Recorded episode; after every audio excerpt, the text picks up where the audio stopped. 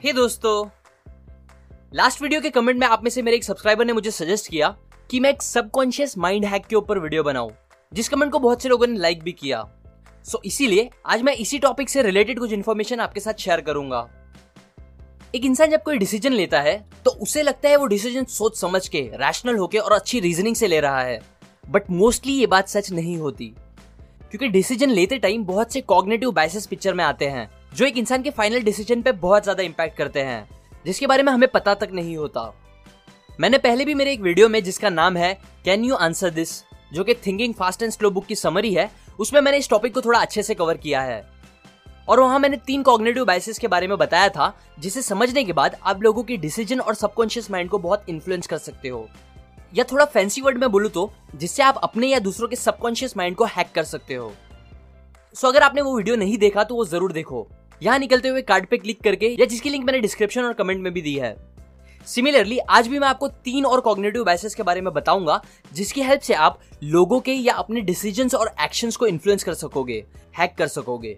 So let's begin number one anchoring एक experiment में दो अलग अलग ग्रुप्स के लोगों से एक क्वेश्चन पूछा गया था, कि आपको क्या लगता है, आज तक का दुनिया का सबसे लंबा रेडवुड पेड़ कितने फीट का हुआ होगा?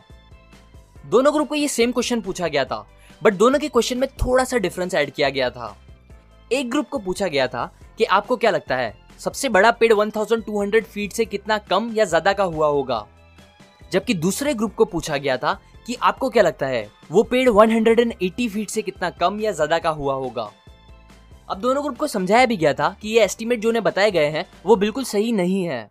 बट फिर भी दोनों ग्रुप के आंसर्स पे इन एंकर्स का बहुत सिग्निफिकेंट इम्पैक्ट देखने मिला। पहले ग्रुप ने मीन गैस किया था 844 फीट का। जबकि दूसरे ग्रुप का मीन गैस था बस 282 फीट इतना ज़्यादा डिफरेंस इतना ज़्यादा डिफरेंस था दोनों के गैस में। और इस डिफरेंस का रीजन था वो दोनों अलग अलग एंकर क्योंकि उन बड़े और छोटे एंकर ने लोगों के दिमाग को उस एस्टिमेट से अटका दिया था, जिसकी वजह से वो लोग ज़्यादा दूर तक नहीं सोच पाए उस एस्टिमेट के। जब हमें किसी चीज़ के बारे में कुछ पता नहीं होता, तब उस टाइम हमें जो भी इन्फॉर्मेशन अवेलेबल मिलती है, उसी की बेसिस पे हम डिसीज़न लेने लगते हैं। फिर चाहे वो इन्फॉर्मेशन सही हो या गलत, इस बात से फ़र्क नहीं पड़ता। और इसी फैक्ट का यूज़ करके आप जो मेंटल हैक कर सकते हो, उसे बोलेंगे एंकरिंग जो मार्केट में हमेशा से बहुत यूज़ होता है। एग्ज़ाम्पल दुकान वाले हमें स्टार्टिंग में ही 500 की चीज़ के दाम को 2000 बोल देते हैं। जिसकी वजह से होता क्या है कि हम 2000 रुपए से एंकर हो जाते हैं। और फिर जब हम कम कराने का सोचते भी हैं तो हमारा ब्रेन हमें 2000 के पास ही रहने बोलता है, जिससे इन्फ्लुएंस होकर हम कम से कम हज़ार तक ही बोल पाते हैं। और उससे कम तो हमें बोलने अच्छा भी नहीं लगता, जो कि और कुछ नहीं, बस एक रफ एग्ज़ाम्पल है एंकरिंग का। और इसके बाद जब वो चीज़ हमें हज़ार की मिल जाती है तो फिर हमें लगता है कि हमने कितना अच्छा कम कराया, जबकि हमने एक्चुअल में बिल्कुल वैसा ही किया, जैसा दुकान वाला चाहता था। एडवर्टाइजिंग में भी इसका बहुत अलग अलग तरीके से यूज़ होता है। जिसका अगर कोई अच्छा एग्ज़ाम्पल आपके दिमाग में आ रहा है तो आप नीचे कमेंट करके ज़रूर शेयर करो और मुझे भी बताओ। नंबर टू लॉस अवर्जन अगर मैं आपको हज़ार रुपए दूँगा तो आपको उसकी खुशी होगी नो डाउट बट ये खुशी इतनी ज़्यादा नहीं होगी जितना आपको बुरा लगेगा। अगर एक दिन आपके वही हज़ार रुपए कहीं घूम जाएँगे तो। मतलब सेम अमाउंट अगर हमें मिलेगा तो हमें इतना अच्छा नहीं लगेगा जितना हमें बुरा लगेगा, अगर वही सेम अमाउंट का हमें लॉस होगा तो। आई एम श्योर आपके साथ भी कभी ना कभी ऐसा कुछ ज़रूर हुआ होगा। याद करो तब आपको कितना अफसोस हुआ था पैसे घूम जाने का। स्टडीज़ बताती है, हमारे किसी भी चीज़ का लॉस होना हमारे लिए साइकोलॉजिकली डबल पेनफुल होता है कंपेयर टू उसी सेम चीज़ को गेन करने की खुशी से। और इसीलिए ही हम चीज़ों को खोने से ज़्यादा डरते हैं रिस्क लेने से डरते हैं। और ज़्यादा गेन करने का नहीं सोचते, बल्कि बस लॉस ना हो ये सोचते हैं, जो हमें बहुत बार आगे बढ़ने नहीं देता। कई बार आपने एडवर्टाइजमेंट में भी इस प्रिंसिपल का यूज़ देखा होगा। जैसे कि इंश्योरेंस कंपनीज़ अपने एड में बताती हैं कि कैसे अगर आप इंश्योरेंस नहीं कराओगे तो इससे आपका कितना लॉस हो सकता है, कितना नुकसान हो सकता है। और ऐसी कई बड़ी कंपनीज़ आपको लॉस बता के इन्फ्लुएंस करती है उनका प्रोडक्ट खरीदने के लिए और उसे यूज़ करने के लिए। अब ये तो एडवर्टाइजमेंट की बात थी। मेन क्वेश्चन ये आता है कि इस प्रिंसिपल का यूज़ हम कैसे कर सकते हैं? तो इसका आंसर कुछ ये है, सबसे पहले तो आप रिस्क लेते टाइम बस लॉस होगा तो क्या होगा मत सोचो। बल्कि ये भी ज़्यादा सोचो कि रिस्क लेने से आपको कितना फ़ायदा मिल सकता है। और दोनों तरफ़ से सोचने की कोशिश करो।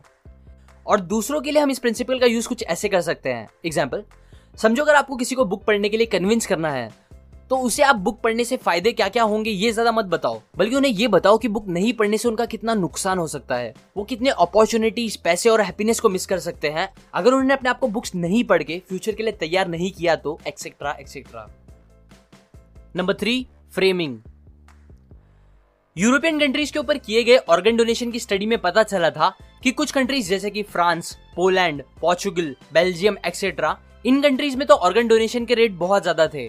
बट उनकी जैसी ही सिमिलर कंट्रीज़ जैसे कि डेनमार्क नेदरलैंड यूके जर्मनी इन कंट्रीज़ में डोनेशन रेट्स बहुत कम थे। और ऐसा एग्जैक्टली exactly क्यों था? इसी चीज़ के ऊपर रिसर्च चल रही थी। जिससे फिर एट द एंड एक बहुत इंटरेस्टिंग बात पता चली।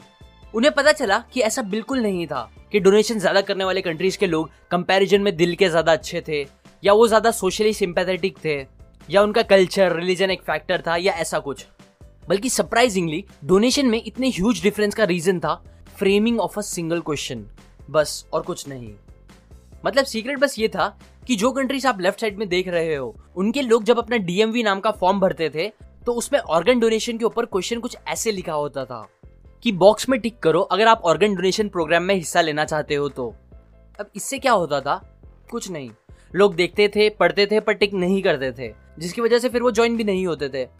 जबकि दूसरी तरफ़, जो कंट्रीज़ में ऑर्गन डोनेशन ज़्यादा होती थी, वो कंट्रीज़ के डीएमवी फॉर्म में कुछ ऐसा लिखा होता था कि टिक करो, अगर आपको ऑर्गन डोनेशन प्रोग्राम में हिस्सा नहीं लेना है तो। अब इंटरेस्टिंगली ऐसे ऑप्शन मिलने के बाद भी लोग अगेन टिक मार्क नहीं करते थे, जिसकी वजह से ऑटोमेटिकली वो लोगों का पार्टिसिपेशन हो जाता था। ये था फ्रेमिंग का कमाल। आप चीज़ों को कैसे फ्रेम करते हो? ये चीज़ लोगों की डिसीज़न मेकिंग पे बहुत इंपैक्ट कर सकता है। मतलब अगर आप एक अच्छी चीज़ को बुरी तरीके से फ्रेम करके लोगों को बताओगे तो वो अच्छी चीज़ भी लोगों को बुरी लगेगी। और अनफॉर्चुनेटली इसका उल्टा भी सच है कि अगर आप एक बुरी चीज़ को अच्छे से फ्रेम करके बताओगे तो वो बुरी चीज़ लोगों को अच्छी लगने लगेगी। और इस चीज़ का यूज़ मार्केट में बहुत गलत तरीके से हो रहा है। अब इस चीज़ से रिलेटेड एक अच्छा एग्ज़ाम्पल बताओ तो। वेल well, बताऊँगा भी नहीं आप देख ही लो। एक एक्सपेरिमेंटल वीडियो है उसमें क्या होता है कि पेन एंड टेलर नाम के दो मैजिशियन एक नकली रेस्टोरेंट बनाते हैं जिसमें वो लोग सादे नल के पानी को अच्छे से फ्रेम करके अलग अलग अट्रैक्टिव नाम देके फ्रेंच में स्पेनिश में लोगों को बेचते हैं और वो भी ज़्यादा ज़्यादा पैसा लेके। ये काफ़ी फनी और सोचने वाला वीडियो भी है जो हमें बताता है कि हम कितने स्टूपिड बन सकते हैं। आप वो वीडियो ज़रूर चेकआउट करो उसकी लिंक मैंने डिस्क्रिप्शन में दी है। ये थे तीन प्रिंसिपल्स जो आपको लोगों को और खुद को सबकॉन्शियस लेवल पर इन्फ्लुएंस करने में हेल्प कर सकता है। और ये बातें मैंने अगेन आपको think fast and slow by Daniel Kahneman book से बताई है। अगर आपको साइकोलॉजी बायसेस और लोगों को कैसे इन्फ्लुएंस करना है, इन चीज़ों के बारे में डिटेल में सीखना है तो ये बुक आप ज़रूर खरीदो। इस बुक में बहुत सी कमाल की औसम इन्फॉर्मेशन दी गई है। अगर आपको ये बुक खरीदनी है तो आप डिस्क्रिप्शन में जाके खरीद सकते हो। एंड नाउ टू एंड अगर आप मेरे वीडियोस को कभी मिस नहीं करना चाहते तो आप सब्सक्राइब करने के बाद बेल आइकन पे क्लिक करो। उसके बाद सेंड ऑल नोटिफिकेशन चूज़ करो। इससे जब भी मैं एक न्यू वीडियो अपलोड करूँगा, आपको उसका नोटिफिकेशन आ जाएगा। लाइक करें अगर आपको ये बातें काम की लगी। कमेंट करके बताएँ आपको कौन सा प्रिंसिपल सबसे ज़्यादा इंटरेस्टिंग लगा। शेयर करें इस वीडियो को अपने फ्रेंड्स एंड फैमिली के साथ। सब्सक्राइब करें। मैं और ऐसी काम की बातें आपके साथ शेयर करता रहूँगा। And finally thanks for watching